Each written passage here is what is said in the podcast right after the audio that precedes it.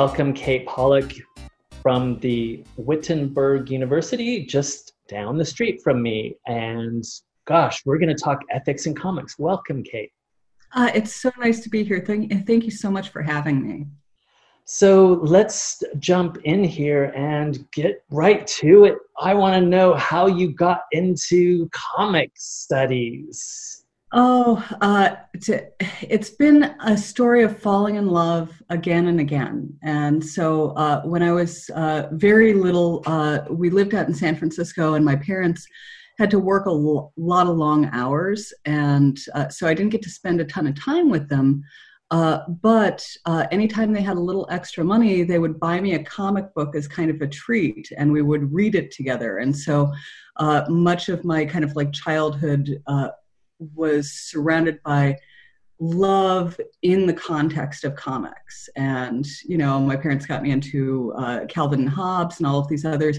I first got uh, calvin and hobbes uh, when we did this uh, very difficult move from cleveland where we were living with my grandmother to cincinnati where we didn't really know anyone. Uh, and so all of these kind of like difficult moments in life have been punctuated with comics being associated with love nonetheless uh, and then in high school, I kind of fell out of it because uh, I was afraid of being a nerd. And of course, I went to Walnut Hills down Cincinnati. It's a school chock full of nerds, there's no avoiding it. Uh, but I got back into uh, comics in college uh, through a boyfriend who uh, just happened to have like the entire run of Hellblazer. And I hadn't read Hellblazer more than like one issue or something like that from uh, uh, from uh, back in high school, and I just burned through all of it in the space of a couple of weeks. Uh, it, I did nothing else. I should have been doing schoolwork, but you know, whatever. Uh, and uh, it uh, Jason Payne, who's actually still at OSU, he was generous enough to let me write a paper in one of his classes on comics, and that was the first time that I started thinking of comics as a literary form that I could do something with intellectually as well. And uh, then I got into grad school, and I uh, spent all of grad school making the argument that comics were, in fact, just another literary form like poetry and fiction, and uh, and so, you know, it's wrapped up in that kind of like emotional familial history, but it's also uh, wrapped up in uh, kind of deep intellectual love for it as well. Uh, I, I, I can't unthink comics from my moral and ethical development as a human being because uh, the the way comics staged so much of the kinds of questions that I had when I was growing up, the kinds of questions that I was facing once I was thinking of myself as a scholar. Uh, all of that has had some kind of intersection with comics, and uh, it's you know, uh, it's it's been a lifetime love. Yeah, that's really remarkable. I love the way you connect it to grandparents and kind of the, the space of of growing and refining and complicating your emotions in and through this sort of positive kind of space of love and then a boyfriend and then of course your more formal study. It's like really beautifully articulated. Um, so speaking of um, empathy or emotions and comics um, yeah this seems obvious to me now that you would write in the gutter but let's talk about that for the rest of our viewers. Uh, so, Ethics in the Gutter uh, started actually uh, with an uh, an intellectual project that began in my master's degree. Uh, and uh, specifically, it started with a very, very rough and very, very early version of what became the fifth chapter on Hellblazer. Uh, and it's uh, it, it's a one-shot comic, part of like a triptych, like three-part uh, kind of travel narrative of John Constantine, uh, trying to find information about this shadow dog uh, that is apparently hearkening the apocalypse. But I was fascinated with this particular comic uh, because the Tasmanian Aborigine ghost woman says essentially directly to him uh, uh, that she, she answered uh, she uh, she answered his questions but it's the implication there is that he didn't ask the right questions and he's just been on this journey where he's seeking to empathize with Tasmanian Aborigines. He's trying to dream walk with them, uh, with their dead spirits. Uh, and he winds up in the dream of the dead British soldiers who uh, committed uh, hundreds and hundreds of atrocities against them instead. And so it's clear that he hasn't quite gotten the picture from his desire to empathize with them, uh, that he's in fact failed to understand how to interact with the Tasmanian Aborigines and so isn't going to ask the right questions to get the information he needs. And so that kind of started me on this path of okay well what is it to kind of empathize with uh, someone who's in this really distinct uh, uh, uh, cultural moment that you might not be able to bridge that gap? What are the kinds of questions that you need to ask? What is this com- uh, comic commenting on about how we uh, we try to feel our way into our shared humanity, but sometimes fail with that in part by essentially doing what when, we do when we over anthropomorphize uh, it, uh, in the context of like the animal world, we don't recognize that the difference itself, the differences in those experiences, have to be plumbed as well. And so there's some danger in empathizing in it cutting you off from the ways in which different people experience things in different ways simply through embodied truths. But also, there's danger in who you wind up empathizing with. Because after all, his kind of getting lumped into that uh, dream of the dead British soldiers is ultimately saying, oh no, you're more similar to uh, the perpetrators in this regard than the victims, and you failed to recognize that. Uh, and that uh, that started me kind of on this project, and I kind of put the paper aside for many years, uh, and went through and wrote about comics in a number of different classes, and started writing articles and so on.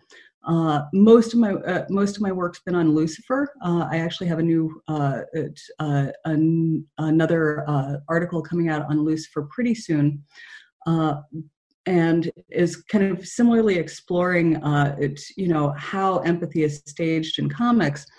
and you know, on one hand, that's a, that's a plot element, like that's something that you could do in fiction or in nonfiction as well.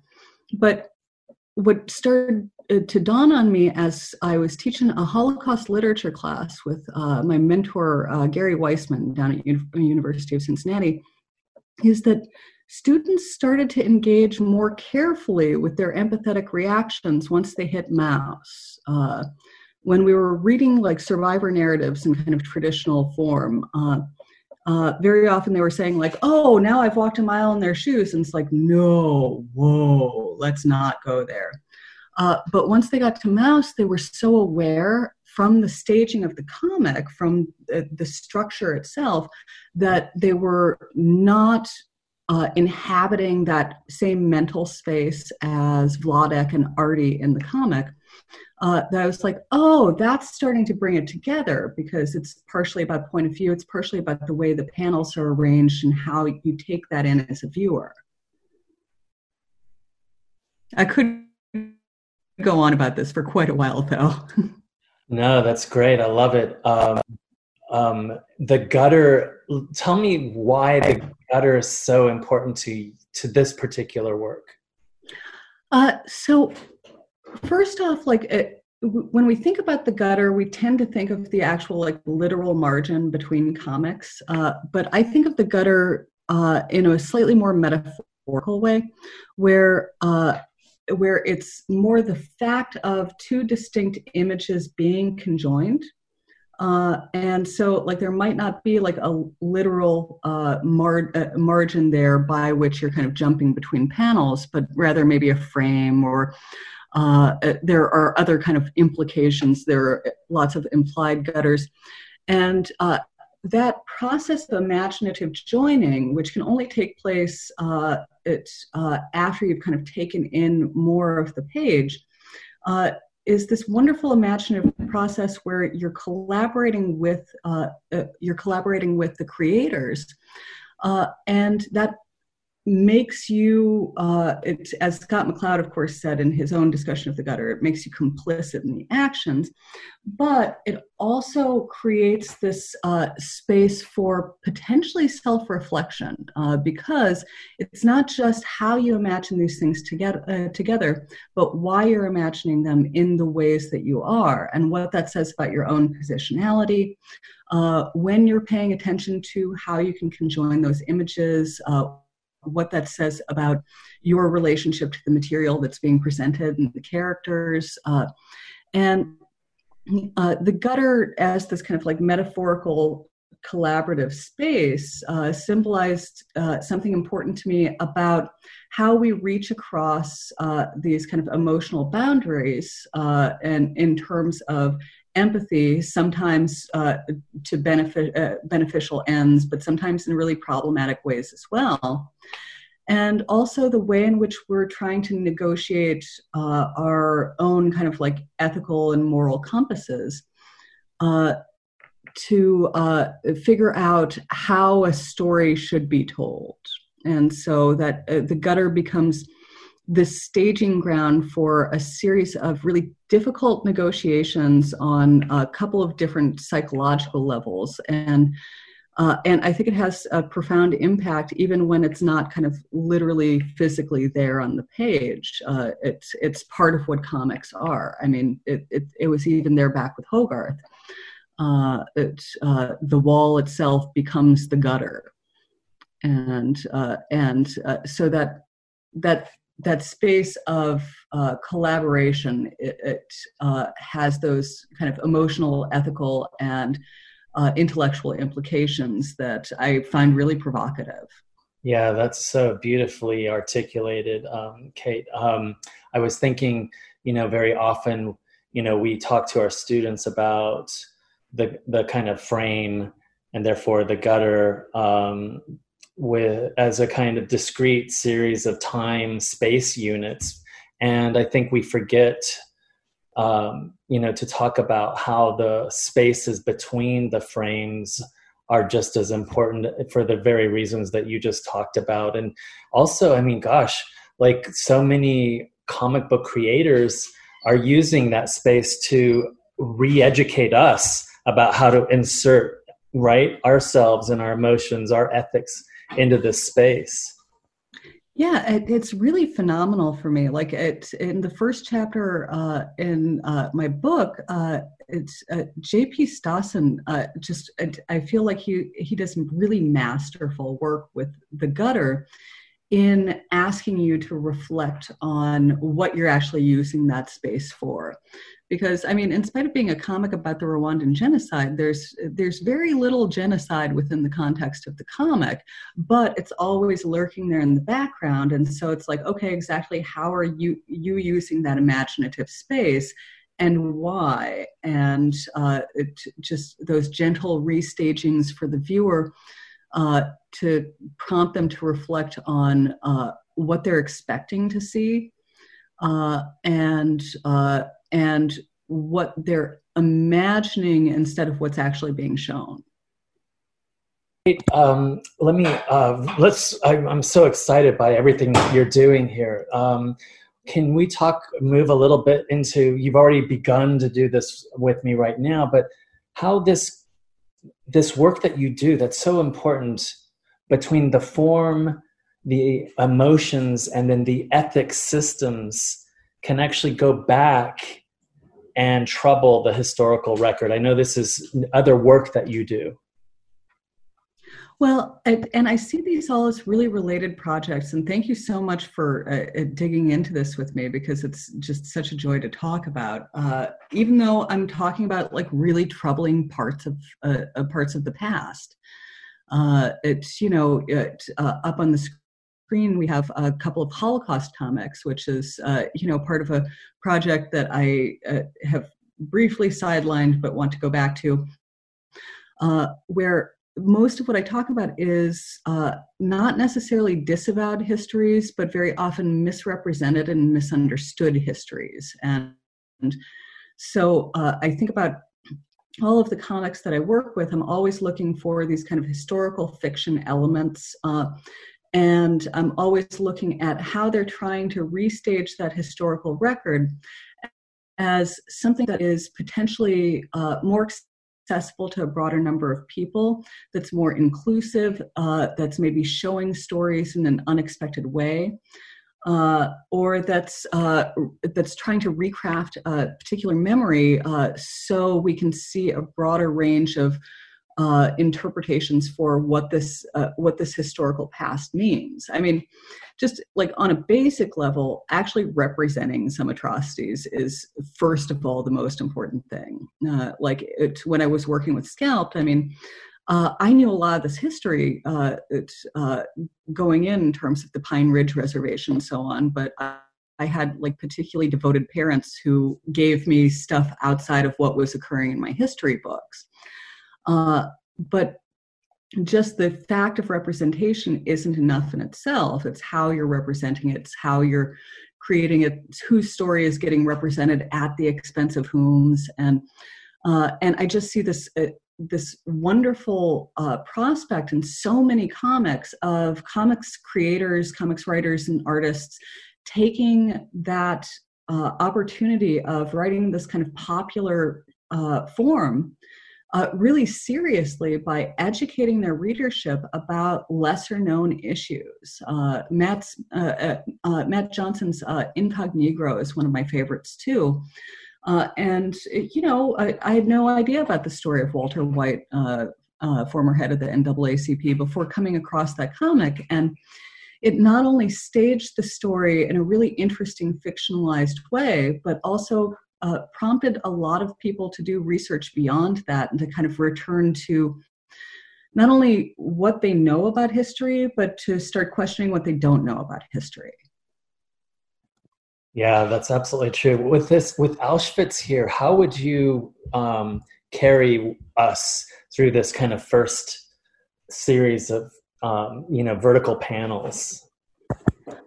Oh, that's an interesting question. When uh, when you're considering uh, uh, Auschwitz, uh, there are so many interesting kind of versions of representations, uh, and I was really taken with this visual representation in part because uh, the perspective is staged as you're approaching, but suddenly you're also given this aerial perspective at the end that almost almost contradicts what I think uh, uh, Croci's uh, uh, purpose was uh, in not fully kind of immersing you in that space of victimhood throughout, uh, where we have. Uh, we have a number of scenes kind of elsewhere in the comic where he's trying to kind of immerse you fully in that uh, in that space of the Holocaust victim, not just the not a survivor, but uh, those who were uh, those who were annihilated. Uh, but in this space, we get this kind of like elevated view that almost tends to uh, uh, propel us to some extent outside uh, outside of uh, this experiential platform that he's creating. And his art's so beautiful and so rich, and his environments are so well developed uh, that I, I, that I always think of them as kind of full on sensory experience. So I'm always wondering uh, about his use of point of view in that because sometimes uh, sometimes you're right in the thick of things and sometimes he propels you out and i'm not always sure why he does that. Well yeah it's beautiful right? And it's also um, it's um, of course like you said it's it's complicatedly it, the aesthetics are complicated. Um, so lucifer you brought up earlier and um, yeah how you know this this story and its kind of reconstruction here tell yeah talk to us about origin stories in comics and well lucifer.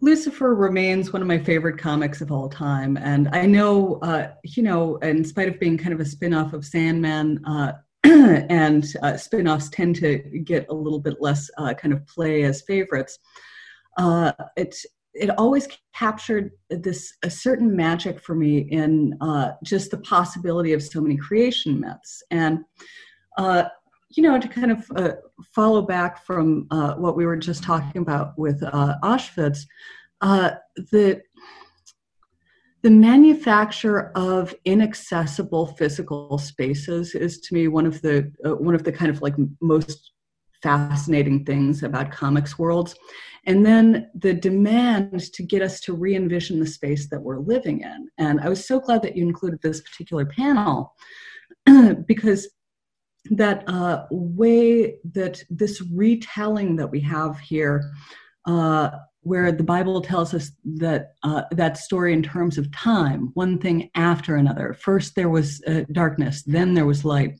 your people remember it differently. They see the darkness as a tunnel that they crawled through to, uh, to reach the light a vertical tunnel. And so part of what you're seeing there is this play between uh, that spatio-temporal aspect of comics playing out in this reimagining of uh, our kind of origin story, our, our generalized kind of shared cultural origin stories, and the tension between what it means to tell the story in one way versus to tell it in another, because after all, they, it, it doesn't say your people tell a different story. It says your people remember it differently. So it's less about uh, who is correct and incorrect but more about which parts of that story were uh, uh, were more useful for the people who were creating it uh, which parts were more necessary to capture the experiential reality. And i think that contrast between the uh, that kind of temporal narrative of the Bible, which I think really gets highlighted, especially when you get into the begat after begat after begat, which when you read it, it just as you know a series of uh, a, of a, a long ago genealogy, it's like oh yeah oh. But if you read it as each begat being this kind of like celebratory aspect of oh we're surviving we're surviving takes on a very different texture and similarly, I think with uh, with this, when you tell a story in terms of time, it's a very different story than if you tell it in terms of space. One of the exercises I always have my uh, students do, whether I'm teaching a literature class or a comics writing class, is I ha- I take Lynda Barry's uh, idea and what it is. Uh, and I have them tell a story from uh, their childhood as if their childhood is a place rather than a time in their life, uh, something that they can return to almost physically in terms of sensations. And that's really useful. Right. Yeah. So great. I love that. Um, kind of anchoring our students in a, a the spatiality of experience instead of just temporal flow. Right. Um, yeah. It's what comics do so beautifully. They ask us to pause right and to root and to anchor in these kind of spatial spatialized moments um, speaking of teaching so well you just shared uh, a technique of yours um, is there a kind of a kate trademark in the classroom for teaching comics i do i, I do I, all of my classrooms no matter what i'm teaching at any point uh, it uh, need to have a sense of play uh, and one of uh, one of my very traditional assignments is uh, whatever we're working on. Uh, you have the option of uh, it. We do journals, uh, so like I do. I have students do lots of journaling, and those journals all have to take different forms, so they're not like doing a close reading of this book than doing a close reading of that book. They have to engage differently, and so. in a literature classroom, sometimes I ask students to uh, stage a comic version of a particular scene uh, that uh, they have in a novel. Uh, and to see how spatializing that uh, changes the way that uh, that you take in the representation. But it it really depends on the classroom with uh, with uh, with com- uh, when I'm teaching specific comics uh, one of my biggest trademarks is I make them uh, if it's their first encounter with comics if it's like a, a younger literature class or something like that uh, I have them read it uh, and then I go through a whole litany of details that they will have missed because they're not quite sure how to read it. And then I have them read it again uh, to return to that space and pay more attention to what's going on in the images because they're so used to in literature classes just paying attention to the words that very often they're not fully engaged even if i prep them they're not fully engaged with that uh, other kind of level of communication that comics have and uh, so like there was a, a I teach a, a, a, women in literature course uh, called lost in the funhouse mirror uh, and it's contemporary transnational women writers. Uh, and uh, so I always have them read, of course, like Persepolis and Fun Home and so on. Uh, and Fun Home, I, it, I tend to do that pretty early on because uh, it's so visually rich, but so deceptive in its visual richness that it teaches them a very good lesson about how to manifest those details very early on. We do like close reading assignments with individual panels or pages. Uh, my uh, intro to the English major students are actually doing that uh, literally as we speak over the next couple days on their discussion boards, where I assign two pages and they have to break down panel to panel transitions. They have to break down different points of view that are staged. They have to uh, break down uh, what kinds of things they're thinking about to, uh, to attach to panels in terms of the gutter. Uh, and uh, then overall how things are staged on the page in relation to each other. And that's a really effective tool for making them slow down a little so they're not just burning through everything and uh, getting them to focus in on how those little details really change meaning. Uh, one of my favorite uh, pages to do this with is uh, it's uh, in Maus. Uh, that horrific moment where the Nazi officer is swinging the child against the wall. And you'll note uh, if you're uh, you know paying attention to how Vladek is telling the story this is not something that he himself saw. And the story is kind of secondhand and ultimately his story covers the actual image of this atrocious act uh, because it's kind of it's notifying us visually that he didn't witness this himself, although he does know it happened. And so it's this interesting kind of play between the textual and the imagistic, where the textual is not undermining the imagistic so much as it is clarifying what we can actually get out of that. Mm-hmm. Uh, and from whence it comes. Because, I mean, you know, it, as with any literature class, one of the biggest struggles to teach is uh, it's uh, how to avoid fundamental attribution error, like who's saying what and when in what context, and uh, and so uh, giving them this visual opportunity to really Im- really see the ways that they might not uh, be tracing the narrative, uh, it's uh, I- including in other forms. Uh, I think it's really useful, just also a, profound kind of ethical uh, issue, uh, figuring out who, from whence things come. Kate, um, you've written formally on you know your classroom and Batman Returns us to the classroom, Black Hole, V for Vendetta. Uh, these seem to be kind of important sort of texts, uh, graphic text for you to kind of, I guess, bring us back into the class, bring the students to the comics, bring comics to the students. I don't know. Yeah. Oh God, and all of them are so fun in different ways. I mean, uh, it's uh, Batman Returns is such a great meditation on media, uh, and, and, so much of it kind of occurs in the background. And people, uh, it's you know, once I start highlighting, okay, which of these panels is staged as a television show versus which of these is staged as a comic panel? Why do you take those in differently? How is just the shape of the panel cueing you into a not only a different way of reading the panel itself, but almost a different way of thinking through the content? Because I talk a lot about. Uh, uh, about our temporal relationship to different kind of texts, uh, especially with you know film and television where you know i just start with the idea of how long does it take you to watch an hour and a half a television show? And you know students think i'm trying to trick them but you know the answer is the exact same for all of you. Whereas uh, for a comic like it, it takes everyone a different amount of time and that change in temporality changes your relationship and but when you get that kind of uh, television screen as a cue, you start to take things in more as if they are this kind of like television aspect, which I think problematizes some of what's going on in those panels in really interesting ways. Wow, um, your classroom! I can't believe it. It sounds so exciting to me. I want to. I want to be in your classroom, Kate.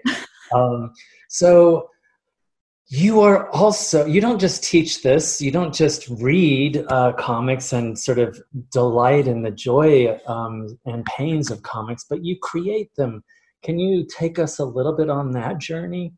Yeah, so I I've been doing comics since I was a kid. Uh, it's uh, uh, I had long run Pencil People. Uh, once again, this is not published by anyone except my parents, uh, and every once in a while like an elementary school newspaper.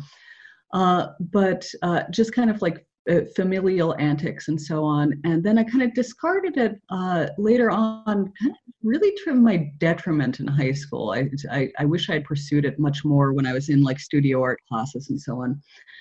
Uh, but I started returning to actually creating comics as a, almost a journaling means uh, and a, a, way of focusing in on particular events and sorting through them intellectually.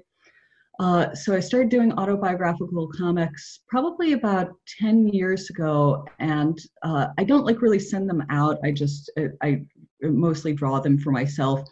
Uh, I do uh, uh, comics to kind of mark significant things that have occurred in my life. And I also do, every New Year's, I do a uh, resolutions comic.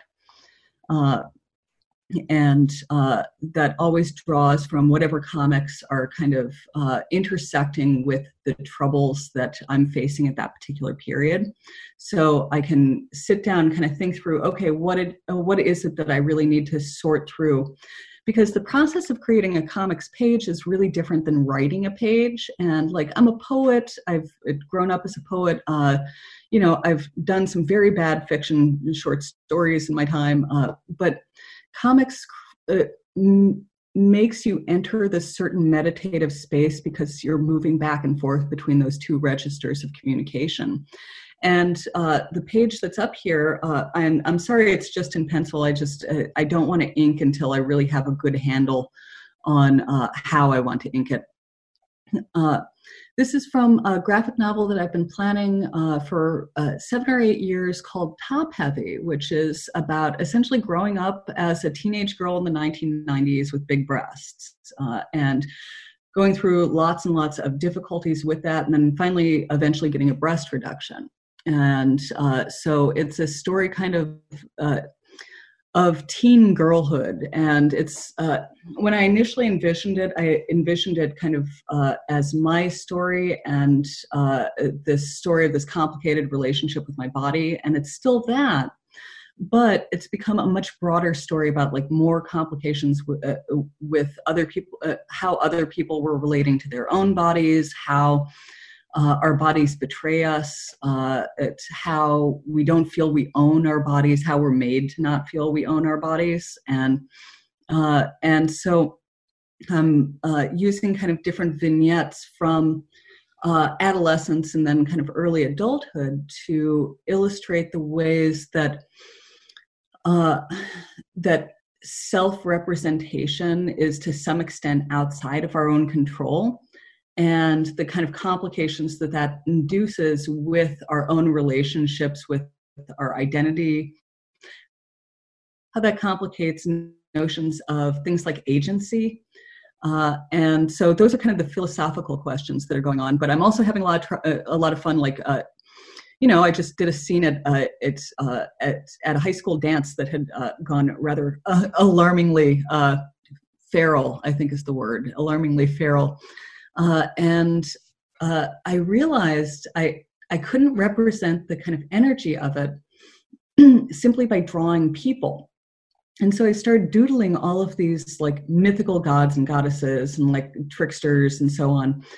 and like multi-breasted goddesses and so it and i realized like that's the transition of the energy at a school dance and so i realized that uh, the, one of the best things that I could do to tell the stories that I needed to tell in this kind of emotionally authentic and representationally authentic way uh, was to stop holding myself so much to that realism.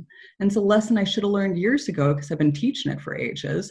But I was holding myself to the standard of I have to depict things as they actually were. And it's like, well, that's how things actually were. We were we were little monsters. We were animals at various times. We were uh, difficult creatures of the night. And I, I, it's, it's just been a nice kind of breakthrough. I love that you give yourself the time to really um, kind of recreate in this way that you've just shared with us. Um, the vitality in comics today where where are you seeing this? We've just gone on a really beautiful journey with you through some of the scholarly works things that you teach in the classroom your own creation. Um, yeah where where are where is the heartbeat of comics today well, you have the goodbye vertigo up there, and uh, it's you know I've uh, well the spirit of vertigo is not gone. Uh, it's I have to say so much of my kind of work, my career, uh, but also just like my my fun and my love has been invested in kind of vertigo as an imprint.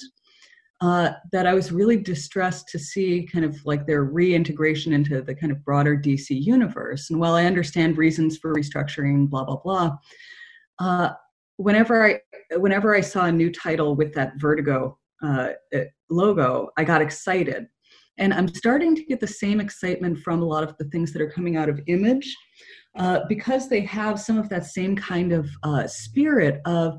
Uh, the combination of fantasy and sci-fi with very realistic and kind of practical issues uh, and uh, they have the same uh, some of the same artists working for them some of the same uh, writers with uh, similar sensibilities about both the pedagogical and the uh, uh, and the like fantastical entertainment value of comics as a form so nicely blended uh, also, this is a great time for independent creators. Uh, when independent creators are given support and can uh, have uh, can can eke out the time uh, to actually do some of those creations. I mean, uh, Tales from La Vida is a really wonderful example of that. I think because you know we have all of these people who are kind of uh, going it alone uh, and uh, often without like a ton of support from like a publisher or an editor and so on,